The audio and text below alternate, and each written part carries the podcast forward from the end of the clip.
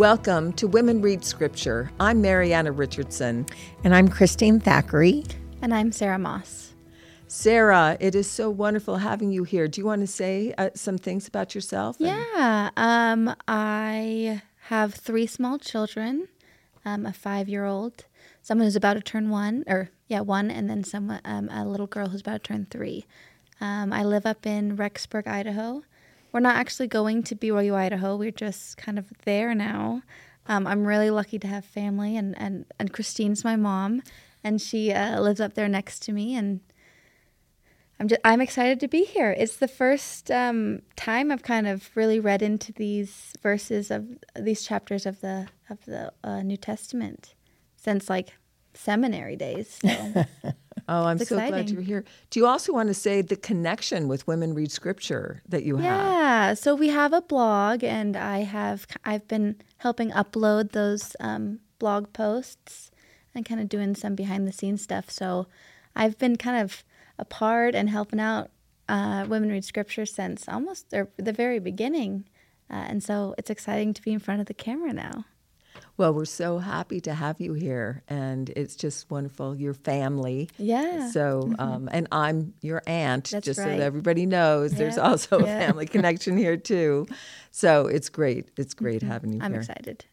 So today we're going to be talking about Peter, and I can't help but sing the song you know, Peter, Peter, John, John, John, Jude, Revelation. so yes. that's kind of where we are in the New Testament. But I, I, just giving you a little background in terms of what's happening in Peter's life during this time. Basically, this was written around 63 to 64 AD. And this is not a happy time for the Christians. A matter of fact, Emperor Nero doesn't like the Christians at this point, and they're going into a time of severe trial. And that's one of the things that Peter is telling the church. Realize that these epistles are to the church as a whole. And he's also kind of warning them about what's happening. But through that warning, he's also giving them hope. He's trying to say, You are a chosen generation, you are a royal priesthood. And so he's kind of helping building them up, helping them understand that the Lord is going to be by their side and to help them and to support them. A matter of fact, in the very beginning of the first epistle in Peter, first one, and we're going to read verses six, seven, and nine.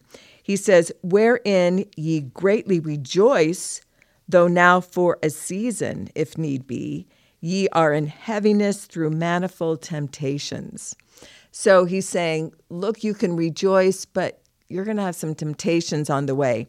That the trial of your faith, being much more precious than of gold that perisheth, though it be tried with fire, might be found unto praise and honor and glory at the appearing of Jesus Christ, receiving the end of your faith, even the salvation of your souls. Now, this idea of the trial of your faith being much more precious than gold. I wanted to ask, what are your thoughts about that scripture? I don't know. I I so as I was reading Peter, I just really I I think I would have a hard time as one of the early Christian members of the saints. He's just not and maybe I've been spoiled with President Nelson, but President Nelson is so like love and kindness and joy based that hearing that the trial of your faith is much or being much more precious gold. I'm like yeah but it's hard. I don't know. I, I feel like he he often will be um, kind of just kind of straight black and white and say you're going to go through hard times. There's going to be trials.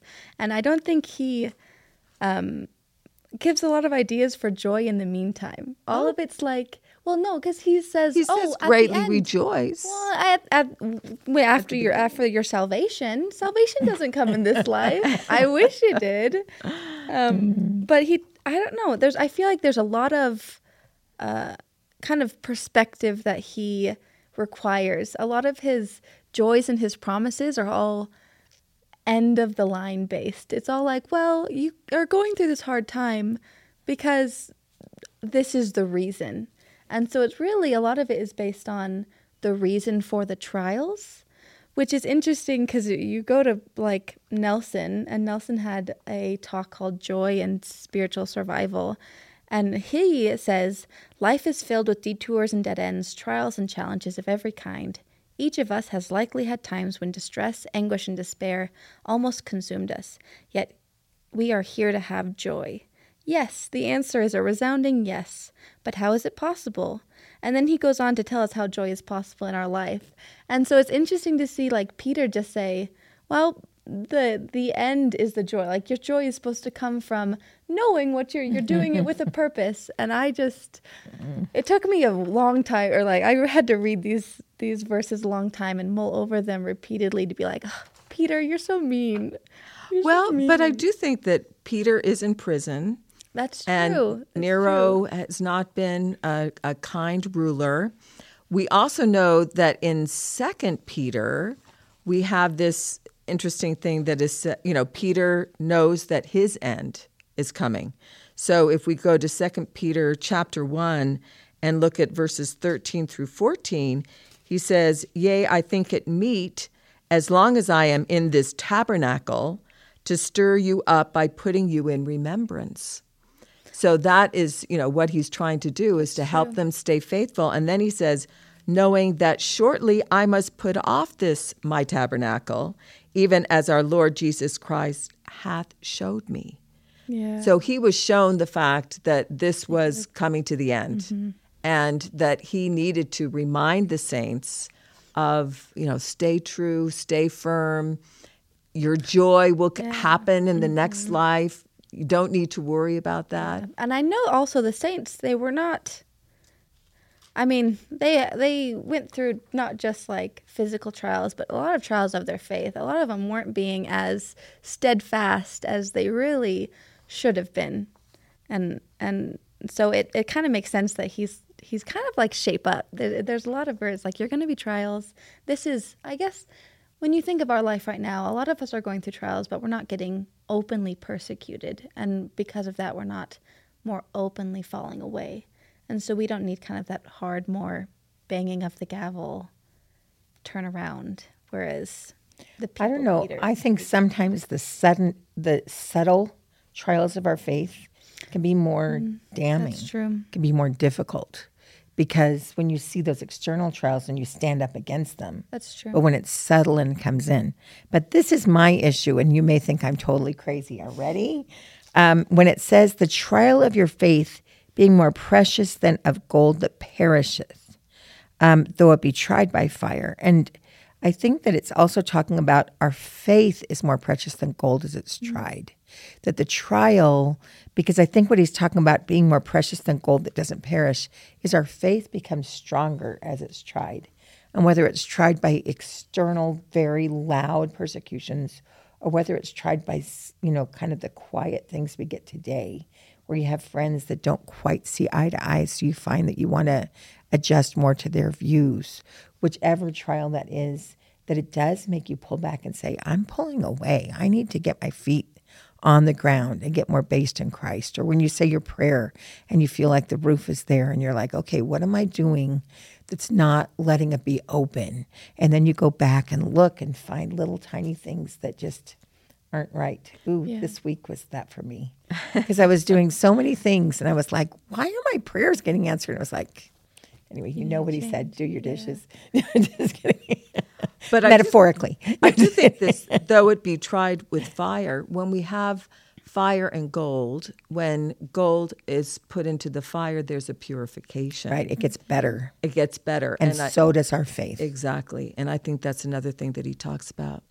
I did want to also talk for a moment about um, Joseph Smith and Peter, specifically when we talk about Peter, the two epistles, and the Joseph Smith translation.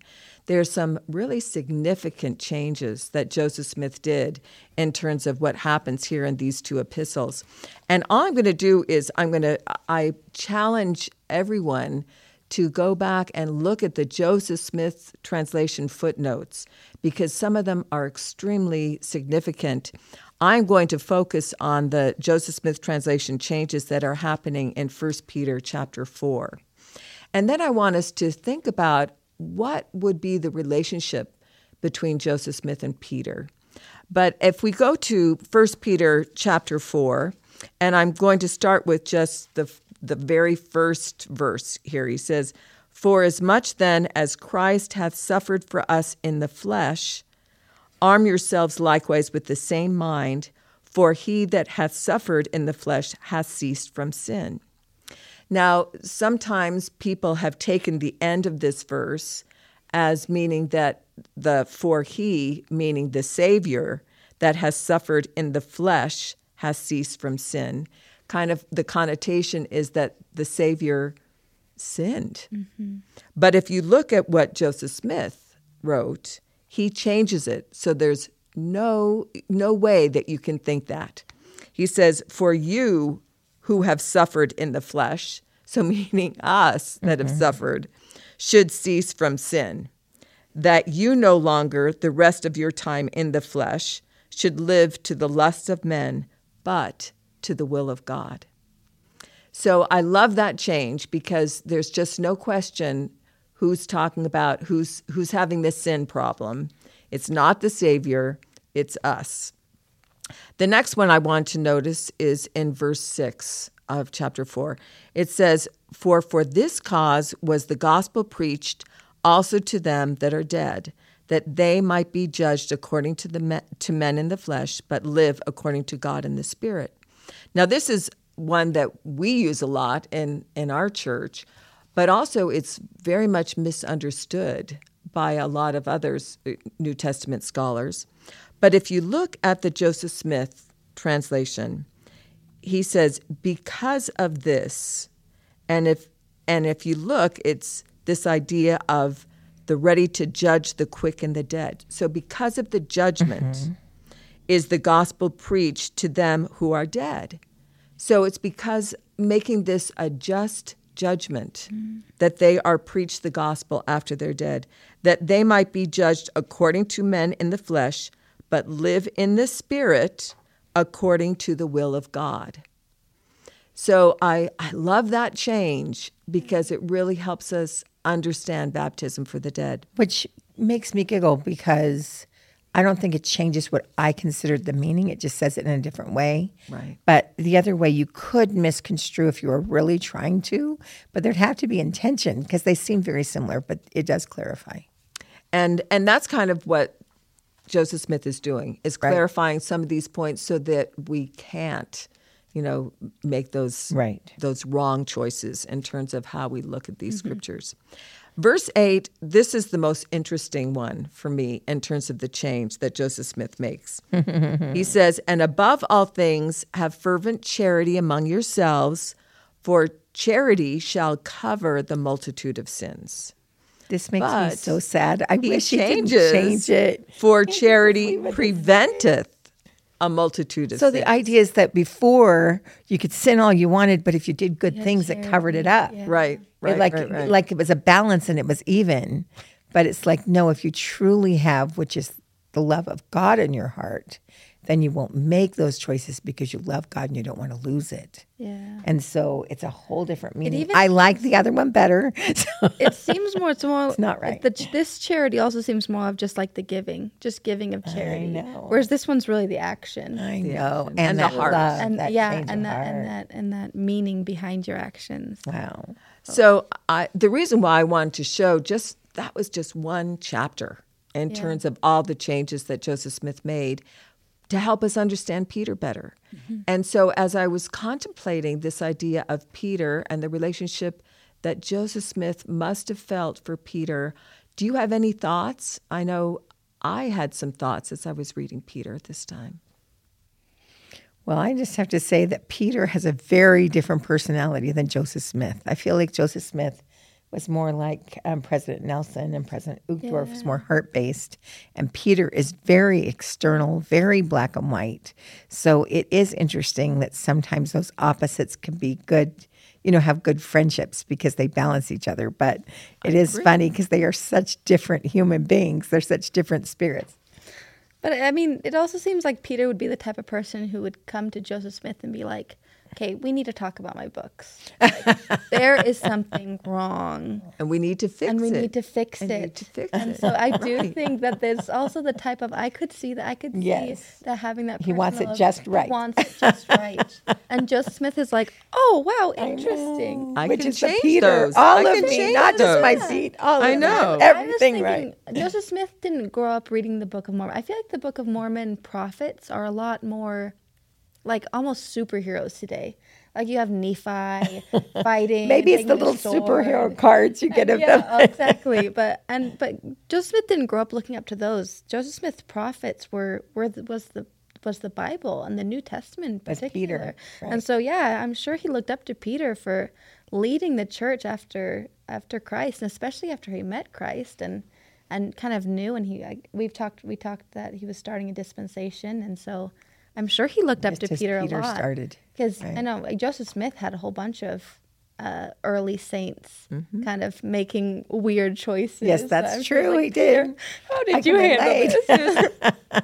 the other thing that I was thinking a lot about was that we know that they met each other. We Yeah. know that they had, uh, you know, definite. He was the one. Peter was the one that actually ordained Joseph Smith to the priesthood, the Melchizedek priesthood, and restored keys. And as we think about that relationship, I thought a lot as I was reading First and Second Peter about how this beginning of a dispensation, how Joseph Smith would have read these epistles, mm. I oh, think, interesting. very much Okay. in earnest. I know this is speculation, but it's fascinating to me that we don't have a record of when that Melchizedek priesthood was restored. We so don't have a date. an we also don't have an exact like record of what happened. We just Like know that Peter changed. We just know what happened. But. We didn't. you think that unlike a lot of things, he would have given him that blessing after the setting apart, and so there would have been Oh, a period of time to talk. And often before giving blessings, your husband's a mm-hmm. patriarch. You sit and you have that discussion with him. And so there may have been a sweet conversation between the prophet and Peter before that moment.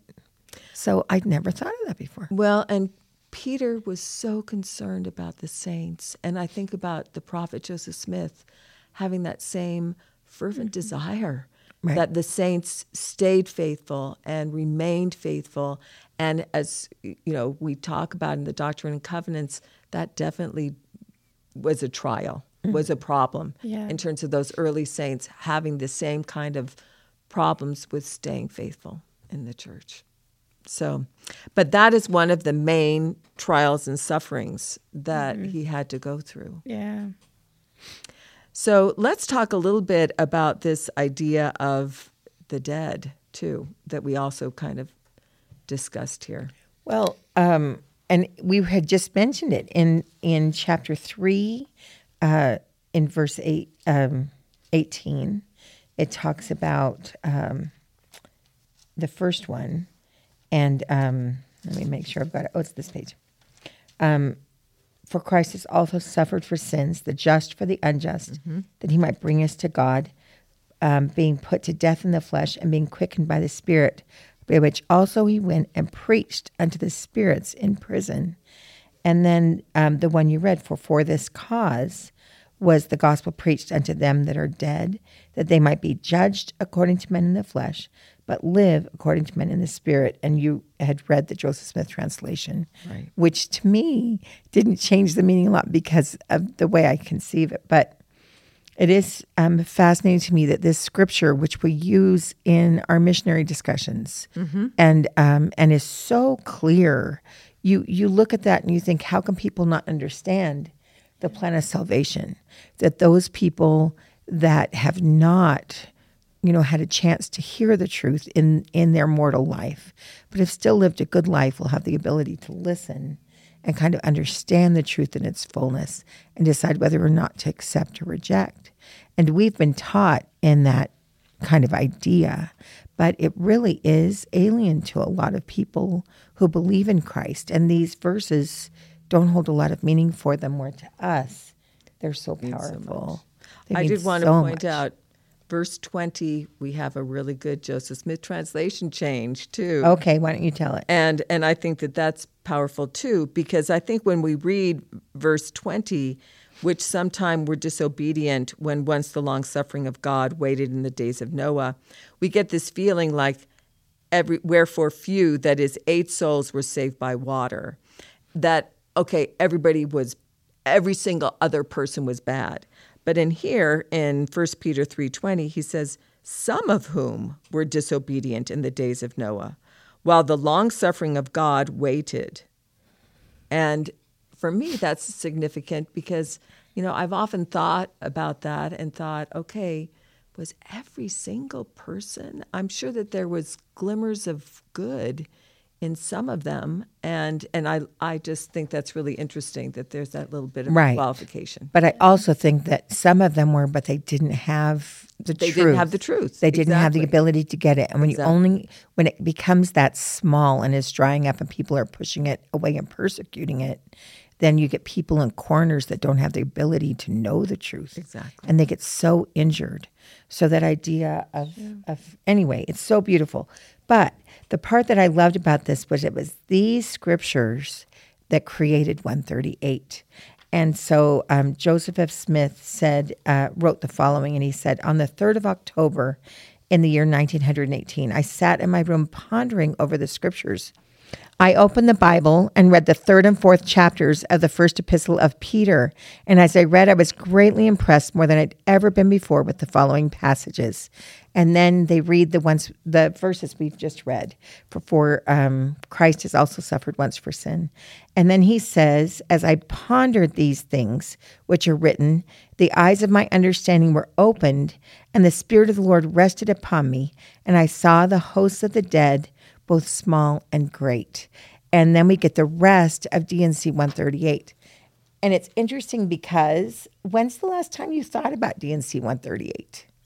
It's been a while, hasn't it? So when I opened it up, I was surprised because I hadn't read it in so long.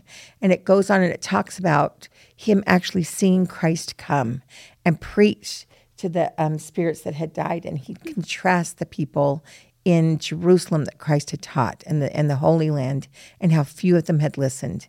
But when he goes to the other side of the veil, he's surrounded by people that have been waiting and are so excited.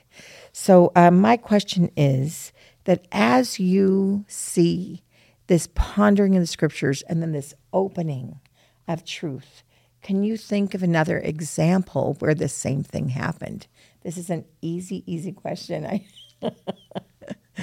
well, I love it when you say easy, easy Yeah, question, I'm like, and both of us where are am I like, going? Well, I was thinking of Joseph Smith and the very course, the first, first Oh, restoration. I was That's like, I was thinking like, what book of what book of scripture was from pondering? Oh, but you're just saying the Oh. first vision, I guess. right, Smith because he reads and then never was more, um, you know, like that. Never did a scripture come to the heart with what is it? The heart of man with more power than this did at this time to mine.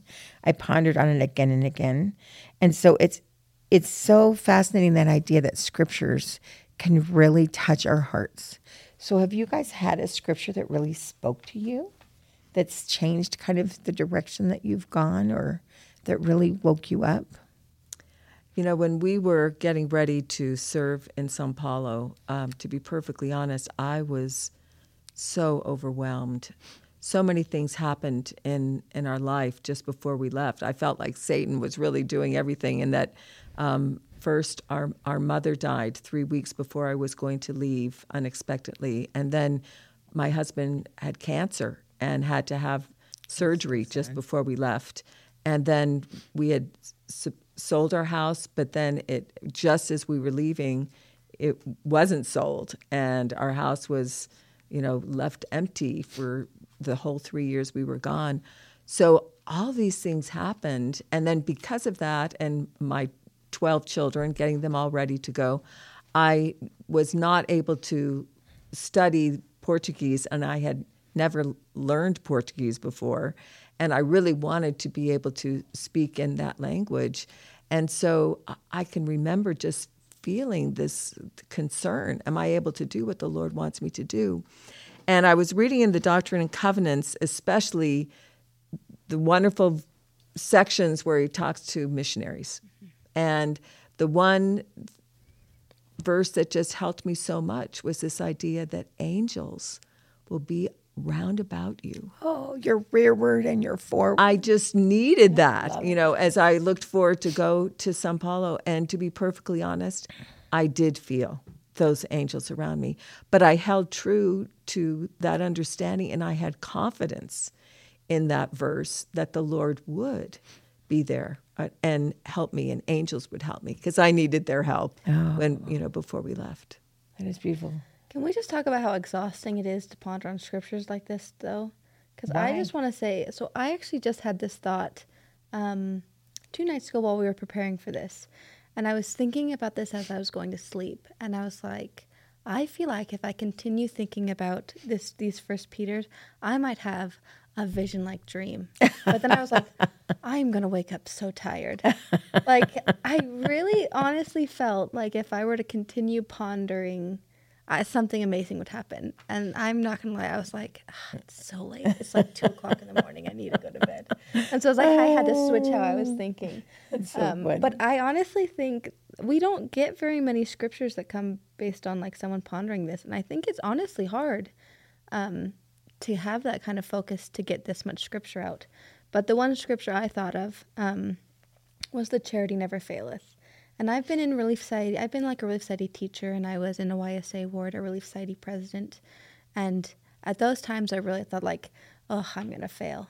And so I definitely, that's one that whenever I'm tired or getting overwhelmed with my three young children, my mind often goes back to, well, charity never faileth. Oh, that's so interesting because help me because I I've never thought in very much. terms. No, you do. I mean, as you raise and love your children, but it is just funny to me that I've never thought of charity never failing about I'll never fail if I have charity. Mm-hmm. I've always thought that charity never fails, but that is such a, Oh, interesting. a, a cute Well, line. and here's the thing: is it's like, oh, sometimes it does fail, but it fails with purpose. So Oh, even if wow. what I don't do it does what Right. doesn't succeed, right. It if, still it, if counts it's for the with Lord. charity, something Right. good will Wow. come out of it. Wow, that's amazing. So anyway, I was going to say that um, I, I do know that pondering on the scriptures, you know, sometimes where you are, a certain scripture will just change everything in your life. And um, for me, I know that um, when I was preparing a long time ago for my patriarchal blessing, that one scripture where the Lord said, um, "I will encircle you about in the arms of my love," and I wanted so badly to have that feeling of just being hugged by the Lord. And um, it was just cute because then in my patriarchal blessing, something very similar was written that um, the Lord would put his arms around me and guide me in paths of righteousness, which isn't a hug. It's like saying, Yeah, you have to come with me. but it still was very similar and it did change my heart and throughout my life i remember that and when i feel like i'm being dragged somewhere i'm like okay it's by the lord i understand he's hugging me with the purpose It's often with a at the temple, direction too. Remember when Oh. burst out in tears? Oh, oh, yes, that was for Sarah's birth. Actually, I thought I was done having children. I went to the temple and burst out in tears. And my friend said, "What is wrong?" And I said, "I have to have another baby." aren't And, it was Sarah. I'm certainly glad. so that's true. That's true. He does put his arms around you. But um, anyway, so this gift of pondering is part of this, but also the great gift of the plan of salvation and temple work so that everybody can progress. So it's not just those people that have had the gift of having in their life the gospel, but also that they, um, throughout our lives, that it will be fair for everybody.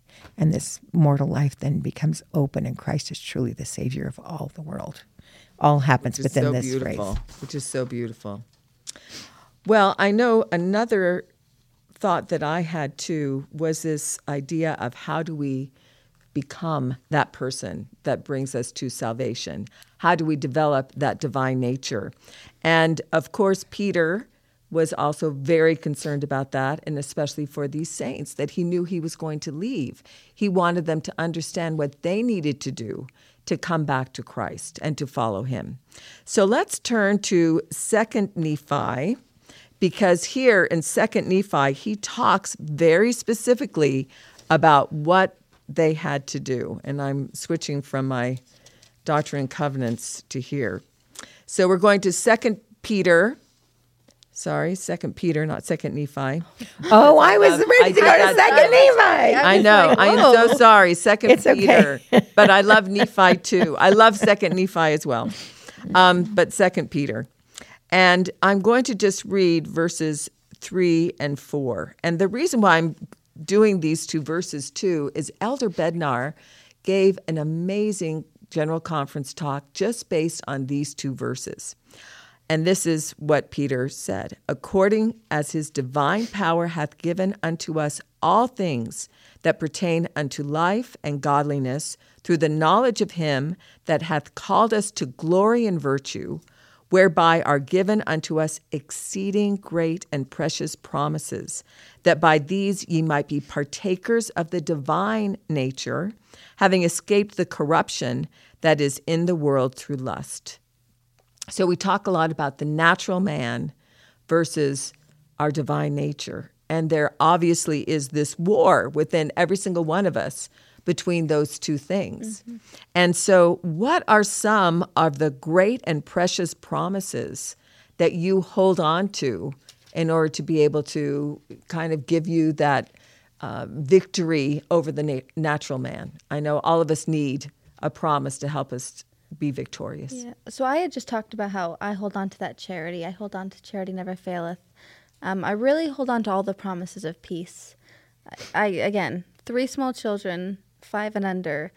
I don't feel peace a lot. Um, but as I was listening to you now, I actually, as I was thinking about my children, realized the promises I hold on to the most are the ones in my patriarchal blessing. When you brought up your patriarchal blessing, because it's like those are my individual. But your promises are like unreally awesome. Like I don't But know. Did you pay your patriarch before he gave you the blessing? but here's the thing: is they all are like most promise, all like all of God's promises. They're all like qualifying. You have Mm-hmm. to qualify for them, and it is not easy to qualify for my patriarchal blessing qual- promises. That's true. That's But true. if I do, I mean, those are amazing promises. They are right amazing promises. Like one of them is that I will have a, um, like a, a spiritual shield protecting my house, and I'm like, oh. And actually, I think about that often in in TV shows and media that I choose to bring into my home. I'm like, is this helping my shield be there? Like I have to, I have to Oh, keep I it love that. there. But yeah, I, I definitely think about my patriarchal promises a lot It is and how I and how I live my life. That is so interesting. And you know, we were talking before about how some promises speak to your heart and you mm-hmm. really want them. And other promises you're like, "Oh, nice promise, but not for me." Like like I'll I'll put it in my oh, pocket, but I don't want really right. Yeah, it'll be okay, but it's not one that I'm living by. you think. But I was thinking about when you said that, like what is the promise that I care the most about? Mm-hmm. And eh, as a child, we used to go to the movies together, and I often would get stuck on the end sitting next to a stranger. And it was so uncomfortable. And I would try so hard to get in the middle. So I'd be just like encouched with love Family. and family and feel just safe. And I do have to say, for me, that gift of being just surrounded by family is so powerful, which is the gift of the gospel is being right. And and i do i just know that feeling and i know the other both um, in choices i've made and in um, you know when you live and you're just in the center. And it's cute because it is kind of that shield of protection that that you love. So for me that's a big promise but it's being in that center of the road not on the edge Well, and Peter's message, Elder Bednar says, will help us understand, first of all, our divine identity, which enables us to understand that we truly do have a divine nature. And I think all too often, now that we're in this world, we think, oh, the natural man is who I am. And yet, Peter is saying the opposite. He said, who you really are is your divine nature, not your worldly nature. Wow. Oh, can, I just have to say this. So it's so cute. Driving home, one of the kids from seminary one day, he said to me, I said, How are you liking, you know, like classes and how's it going? And he's like, I hate that I have to pretend I'm not myself. And it was like, dude, there's a part of yourself that like is here. divine. You can be funny, you can be wild, you can be noisy. All those things work. It's just within the bounds of of what God said.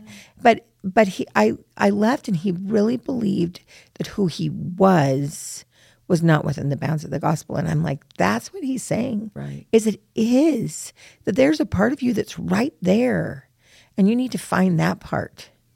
And then he also goes on to say that Peter, in terms of these verses, helps us understand that the importance, all, each one of us have to have that spiritual rebirth. Mm-hmm. That we do have to acknowledge that I am in this telestial world.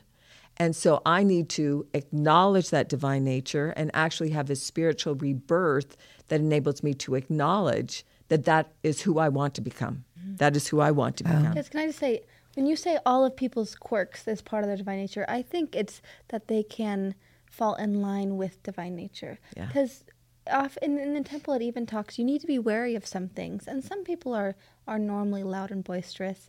And I think through this rebirth, it's like you spend your entire life figuring out how your innate personality falls in line with your divine mission and divine nature. Right. And how they Because like meld use it. together Mhm.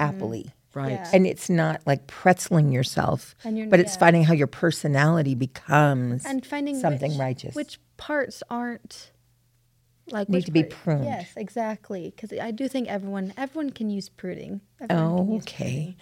pruning. but we're all going to be individual, beautiful trees. Right. It's not, and that's something I feel And like people think. Oh, everyone is going to be like President Nelson, and you're like No. Peter probably. Yeah. Peter and Nelson, President Nelson, both amazing, wonderful leaders of our church, will And not look like the same right. truth. Oh yeah, both prophets, both all these things. They are not going to look the same. They're not going to be the same person. We're still Right, going to enjoy having different conversations with them. And so I think a lot of people, yeah, confuse that natural man and divine nature and like, oh, well, all of my personality is who I naturally am. And you're like, no, you're going to take it with you. Right, right. No, so I, I have a painting in my house that actually our brother painted oh, for me. And what I wanted him to do was to, to paint something that showed the plan of salvation, but in a very symbolic way. And one of the parts of the painting is a rock wall.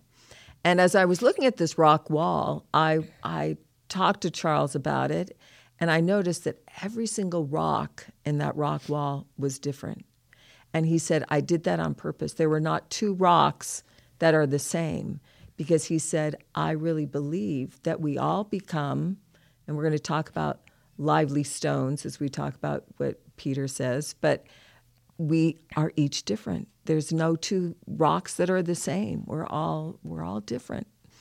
Um, the other thing that Elder Bednar points out too is that we have to remember these promises that we have made, but also that the Lord has made to us. We need to remember both. And the way we do that, which I think is really important, is through Sabbath day, taking the sacrament, and by regular attendance to the temple. And those are the two that really help us to remember, but also to help us be true and faithful. But I did want to talk a little bit about the pattern that basically Peter talks about. So if we look at verses five through eight, Peter gives us this pattern that we must do to be able to truly have that divine nature. And he, he says, and beside this, giving all diligence, add to your faith. So we first have to be diligent in our faith, and then faith, virtue, and to virtue, knowledge, and to knowledge, temperance, and to temperance, patience, and to patience, godliness, and to godliness, brotherly kindness, and to brotherly kindness, charity. For if these things be in you and abound, they make you that ye shall neither be barren nor unfruitful in the knowledge of our Lord Jesus Christ. So if you look at that, he's he's saying that we have to be diligent in our faith, virtuous, knowledgeable, temperate, patient, godly, brotherly kindness and charity. And it's almost like he's saying this these are the steps. You know, these are the the steps for us to gain that, you know, the ultimate goal is to charity never faileth. Yeah. That that becomes a part of who we are. Mm-hmm. But along the way, we also have to have these other qualities. So I want to ask you, do you think that this is you know, like stepping stones? Or can we have patience? Do we do we have to have temperance before patience? Or are these just all qualities that we, we need to acquire to have that divine nature? Or is there some kind of a sequential thing that he's telling us? I think it's like building like a sand mountain because it's not you don't complete the faith first before you can start adding kind of the next layer of sand. But then, as like if your bottom kind of erodes, as your faith layer erodes, You have to of add to the faith you even to though you're on the continue. Oh, I next love one. And then, and- and then you can like I might have a little bit of godliness in me, and I might have a little bit of brotherly kindness, and so I can have a little bit of charity, but I charity, but I need to continually. so add her to little all sand that. tower. so add, Little add, sand. Yeah, I add. every- Actually, originally when she was saying sand, I was like, sand is like the other side. But the truth is, we're such natural men that you have this attrition that's constantly happening. So you can't just say, okay, I'm working on faith and now I'm going to work on virtue. Also, your life doesn't work like that. Like I can't Right. spend a year of my life just working on faith and not. Right. But I actually think they, the opposites kind of feed each other. That as you get filled with faith and feel close to the Lord, you're going to get tempted in some way to walk outside the path. Mm-hmm. And so you really have to keep that line of virtue where mm-hmm. these are lines I never cross Right. so that your faith can continue to grow. And and there really is when you start turning toward the Lord, you immediately have temptations of whatever kind. And that's what virtue is is keeping out the bad so that you can keep the good. And so if you go through each one of them, you see that there is um, an idea that when you're keeping things out, sometimes part of what you want to keep out is really learning and understanding other things because it's easy to keep this like little innocent faith. Yeah. But when you start learning more, then it becomes more complicated. And you're like, wait, can I go back to baby faith? So there is a connection. And then when you start learning, this is the one that got me to knowledge temperance because you have to choose okay, I can't learn everything. I only have so much time. I actually have to serve and do other things. And so that temperance idea of balance, which I am just not, I'm the least temperate person you ever met. And that's the one I struggle. so my, add- but- my sand is really wet in temperance. I think for the knowledge, you also have to be wary about like how they only allow the missionaries to read a certain amount of books mm-hmm. because sometimes Which you is can be- temperance, and Sometimes you can be is like, oh, I'm just gonna lear- I'm gonna learn knowledge, but you can get into Right. You can get to avenues and that's where temperance is your faith. choosing well. Exactly. So there is such a, and then with temperance, you have patience, and you're like, but I really want that one. And it's like, not yet. The Lord is going to tell you you can, but not yet. And then godliness, which is truly being like God, is truly like, and then that's bigger because then you're at a, you know, like other areas of your life. And then you're working so hard on yourself to be godly, you mm-hmm. forget other people. And so then it's brotherly kindness. And then brotherly kindness leads to charity. charity. Because charity is that greater, whereas the inside, not the outside. Whereas I think brotherly kindness is the outside. Brotherly so they really are fake it till connected. you make it. Yes. And Because- it's okay to fake it till you make it because it leads to charity. leads to the heart. Right. I agree. And so I do think they're very connected, but I think like you, you don't get the ability to do them in a single chain. You have to constantly Be like as working. one falls apart. And and some lines for each of us and our personalities are dribbling away faster than other lines. Well, and the other thing that I found was really interesting was at the very end, Peter, you know, he's giving this this wonderful um, testimony to these early saints, saying, "Look, this is what you need to do." I'm, and right after this is when he says, "Look, I'm I'm going to die Yeah. really soon, and so I'm giving you these these final steps." For how you're going to gain the divine nature so you can return to Jesus Christ, where I want to be there with you. But he gives these promises. And if you look at verse 10 through 11, I wanted to read these and then read the promise that Elder Bednar gave at the end of his talk. And as I read these, I want you to, to kind of think about what are some of the similarities between these two. So, this is what Peter says at the end of these beautiful words. He says, Wherefore, the rather, brethren, give diligence to make your calling and election sure. For if you do these things, ye shall never fall. For so an entrance shall be ministered unto you abundantly into the everlasting kingdom of your Lord and Savior Jesus Christ. So that's Peter's ending to this beautiful these beautiful words.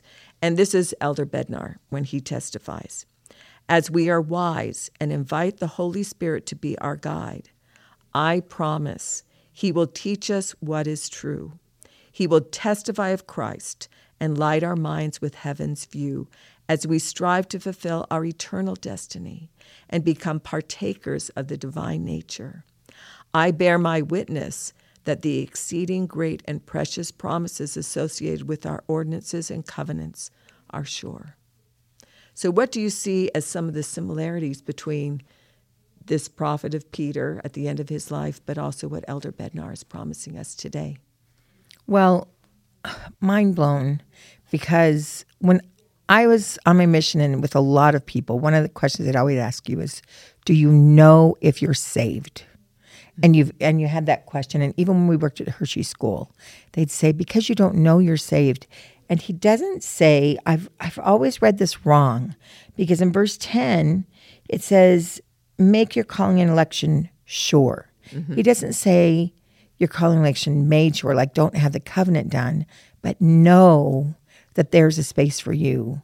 Like you should have that brightness of hope. Mm-hmm. You should have that knowledge of your divine nature that you fit. That it's it's part of who you are, it's part of the very essence of your being, fits within the Lord's plan. And with that hope, I do know. I do know that I still struggle, but I do know. And I feel that confidence when I go to the temple. I know if I'm worthy to enter, and if I'm worthy to enter his presence through the temple, I'll be worthy to enter his presence at the end of my life. I love that. And so I do love that because I've always felt like you're striving for this second comforter. You're striving, but I think that we can have our calling election sure in our hearts, even it hasn't been made sure through that ordinance. Do you think I'm crazy? No, I don't think you're crazy. I was just saying, I really loved how he said, did he say take part in the divine nature? He said, what was his exact words in that? I So, which one, Peter or Uh, Elder Bed- Bednar? Bednar. Bednar. Bednar? Bednar. He says, become partakers, Or become partakers. partakers of the divine nature. I think that is so interesting because I don't know if I've ever thought of divine nature that way. As Like, I feel divine like- nature is to partake, Yeah, Right. to partake because it's Which always been like, oh well. I just like my divine yes, nature. It's my divine nature, But it's the But divine it's- nature and you're yes, taking it's- part of it's it. The Lord's that great? I- I, think it kind of Yeah. is, is when we're talking about being born again, when we're be- becoming kind of begotten of the Christ, we're we're taking His divine nature. That's why we have His name on it. Oh. And so I don't know. I just Oh. And so we never- become wow. I've always is- had I've always I had love kind of a more selfish version of or vision of divine nature. So and maybe you're that's right. That's part of becoming that new creature. Yeah. Mm-hmm. Is That we and and, about. and having the natural men kind of figure out how they connect together Yeah. because they will, and we have to have faith mm-hmm. that they will. You Yeah. know, as we struggle. Well, and this idea of the rock, you know, this foundation. Yeah. And I know that that Peter as the rock, the Savior talked about that. It's interesting to see how Peter continues that metaphor in these two epistles. Well, it was cute because when I originally I pulled this up, and this is in First Peter, and we're back to um, First Peter, uh, chapter two, and it's verses five through ten, and um, it is so cute because when I was reading this the first time, I um, I have it marked from years ago. So it it is just cute because I loved this metaphor and I was so impressed because I feel like Peter is black and white. He doesn't use a lot of depth in metaphor. But suddenly he has this beautiful, cute little metaphor of the lively stones. And it says, Ye are as lively stones or living stones, and are built up um, a spiritual house, a holy priesthood to, priesthood to offer up spiritual sacrifices. And I love spiritual sacrifices as opposed to animal sacrifices, acceptable to God by Jesus Christ. Wherefore, also it is contained in the scriptures, Behold, um, he says, I lay in Zion a chief cornerstone, elect precious, and he that believeth on him shall not be confounded. And then he goes back and talks in verse 9. Oh, no, this is the one I wanted, um, is verse 8. But um, if you're not faithful, it's a stone, a stone of stumbling and a rock of offense, even to them which stumble at his words. And so it was so interesting to think of us as lively stones. Christ is the chief cornerstone, but then when we're not faithful, then he becomes, instead of a cornerstone, he becomes a stumbling block. And it really is true that you see that. But when I first read it, I was um, surprised because I was like, it was Isaiah. So he's like just adding to Isaiah. So he took the the phrase from Isaiah about the stones, Mm-hmm. and then he put his little like beginning that's unique. And I was like, The truth is, it's not really Peter. The lively knows, He stones. knows how to. He knows how to do simile. He can do like the "we are like lively stones," and then he needs to use Isaiah's metaphor. But he gets it. He's just He just adds his he just own adds little his own. piece. Yeah, he's not as So eloquent. right, right. But I did love the lively stones that we are lively stones, and I thought of um, uh, when we talked about um, C.S. Lewis and how the Lord is building, um, you know, creating us into a house, and that is a great metaphor that we're becoming, you know, part of a castle, but we're not alone. And so the difference between us being part of the stones of a house, that we're just one stone or one piece and we're all connected. And that's how the glory of the Lord works. It doesn't work with us individually being a house, but we're all part of that house together. I do want to come back to your initial comment about Peter. I want you to know I love these epistles, and they're the the fact the fact that that we keep on talking a little bit about the the black and white and how he's not as I I think his writing is beautiful. As a matter of fact, Joseph beautiful. Smith actually makes the comment that he loves the words of Peter, going back to this connection between these two prophets. And so I do think that you're right, different po- prophets will write differently and they'll they'll speak to us in different ways. Right. But I think we need to be careful not to compare in terms of what's better than another other than the fact Well, that it I'm might just saying that I you like the poetry more. And then to see this piece of poetry and then go, oh, he got it from Isaiah was a surprise. That's all I was saying. But I do love Peter, but he doesn't talk in poetry. He is a black and white engineer mind. And it's beautiful because his words are so plain and clear. Yeah. Yeah. And so for a lot of people, they find great joy in them. And I do too. Exactly. But it was just cute because this was so poetic, which was so unlike him. But I loved you talking about the painting with the wall, how we're each different, because that is what he's saying with the lively stone. I agree. But I then love the idea of this foundation that becomes then a stumbling stone if we're not on it. And so I thought again of um, Helaman 5, where he talks about having our rock be on the foundation of Christ. And um, it's so funny. It says that uh, that you must build your foundation, that when the devil shall um, send forth his mighty winds, yea, his shafts in the whirlwind, and when he, um, his hail and his mighty storm shall beat upon you, that it will have no power to drag you down to the gulf of misery and endless woe. And so um, earlier in the scriptures, it talks about binding our testimonies to the rock. And so it's not just that we're there, that we're bound there so we don't slip off.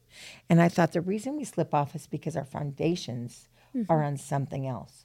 So I wanted to ask, what do you think binds you to the Savior? And of course, it's our covenants that bind us. Yeah. But what are other foundations that we're interested? Why do we slip off? You know, I wanted to bring up another point that goes right along with this, Mm-hmm. And that is this idea of a welding link that is also brought up, Which Do- is the binding. which is the which binding. will make you not slip off. Exactly. I love that. And and in section 128, I love the fact that at the end of, of Joseph Smith's life, when he specifically focused on this idea of baptism for the dead and he's going understanding the endowment, that as as he does this, there is this psalm of joy. He is so excited to understand this idea of bringing the family of man together. And his view isn't just individual families, it's the entire family of man becoming welded together as we do those temple covenants, as we do baptism for the dead. That that becomes something that saves literally the world. And that's basically what he says. Wow. So I'm just thinking what I just said about, you know, like when we went to the movies and I wanted to be in the middle. Right. It's like that's what binds us to Christ, Mm-hmm. even, is that welding link that binds us to families. Yeah. Because it's through that loving families and through those other positive relationships that we get the support that holds us in place. So I did want to just quickly read this from Joseph Smith. He says, For their salvation is necessary and essential to our salvation, that they without us cannot be made perfect, neither can we without the dead be made perfect. And then he goes goes on and talks very specifically about the earth will be smitten with a curse unless there is a welding link of some kind or other between the fathers and the children upon this this subject that he's talking about in terms of what happens in the temple. But then I just love this, you know, the ending in verse 19 where he says, Now what do we hear in the gospel which we have received? A voice of gladness. I mean, oh. exclamation point. You know, a voice of mercy from heaven, a voice of truth out of the earth. And then it's also interesting in here because he also brings Now, back what section Peter. are you in? I'm in section 128. It's one section 128. And so for me, that is such a powerful concept when you're talking about that foundation.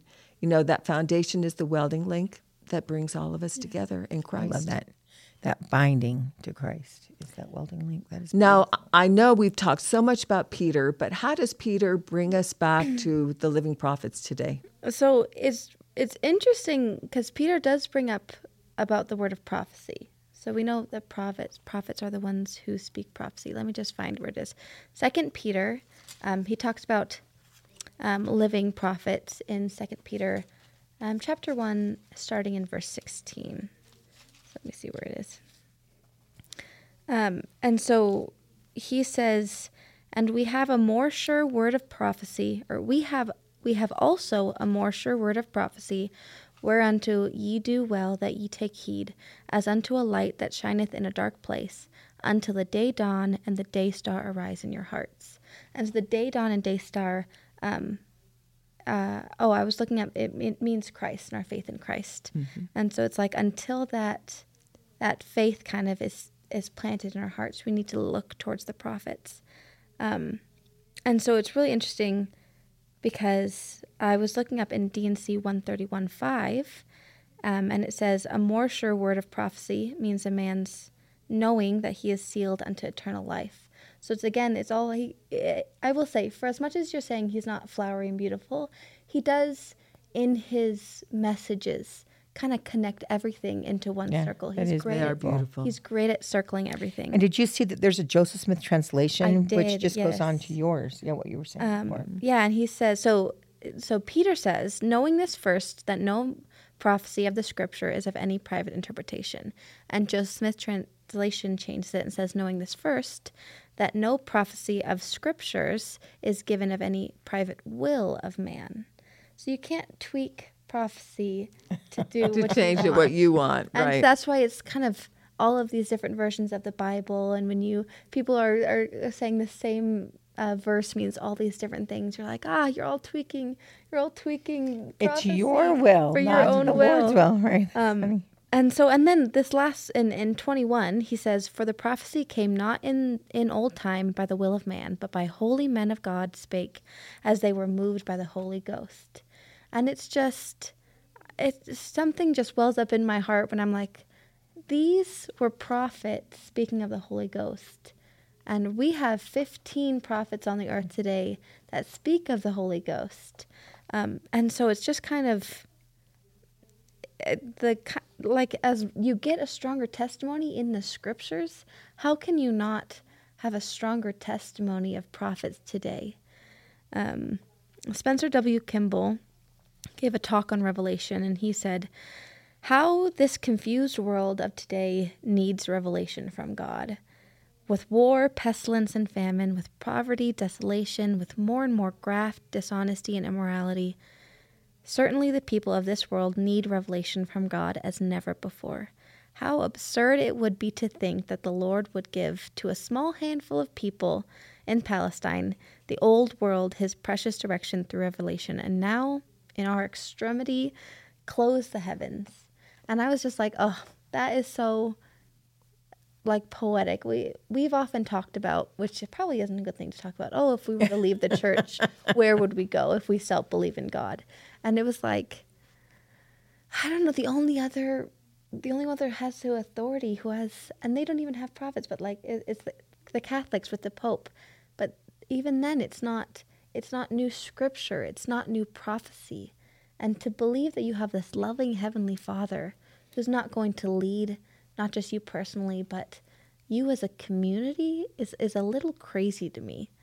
Um, and and I was thinking of this as, as I feel like prophets are given at specific times because they they um, bring and talk about specific things. So lately we've talked about this. President Nelson is so focused on the heart, and it makes me laugh that he's a heart surgeon, and he's so oh, focused definitely. on love. Yes, And and we've talked about how Peter is he really does um, speak kind of hard words to these these early saints. But the people are going through hard they're They're going, going through, through hard times. and they So need to have that vision. Because if they don't have the vision, how are they going to, to stay, stay strong? Stay Right. true. Um, and so it's just interesting to think about what we can get out of our prophets. I agree. And I am so thankful for prophets today, but I'm also so thankful for Peter and his words. And honestly, since we are going through difficult times, for me, the words of Peter ring true to my heart and help me understand how I can be more faithful and how I can do more to gain the divine nature that he talks about. So thank you so much for this great discussion today. Thank you.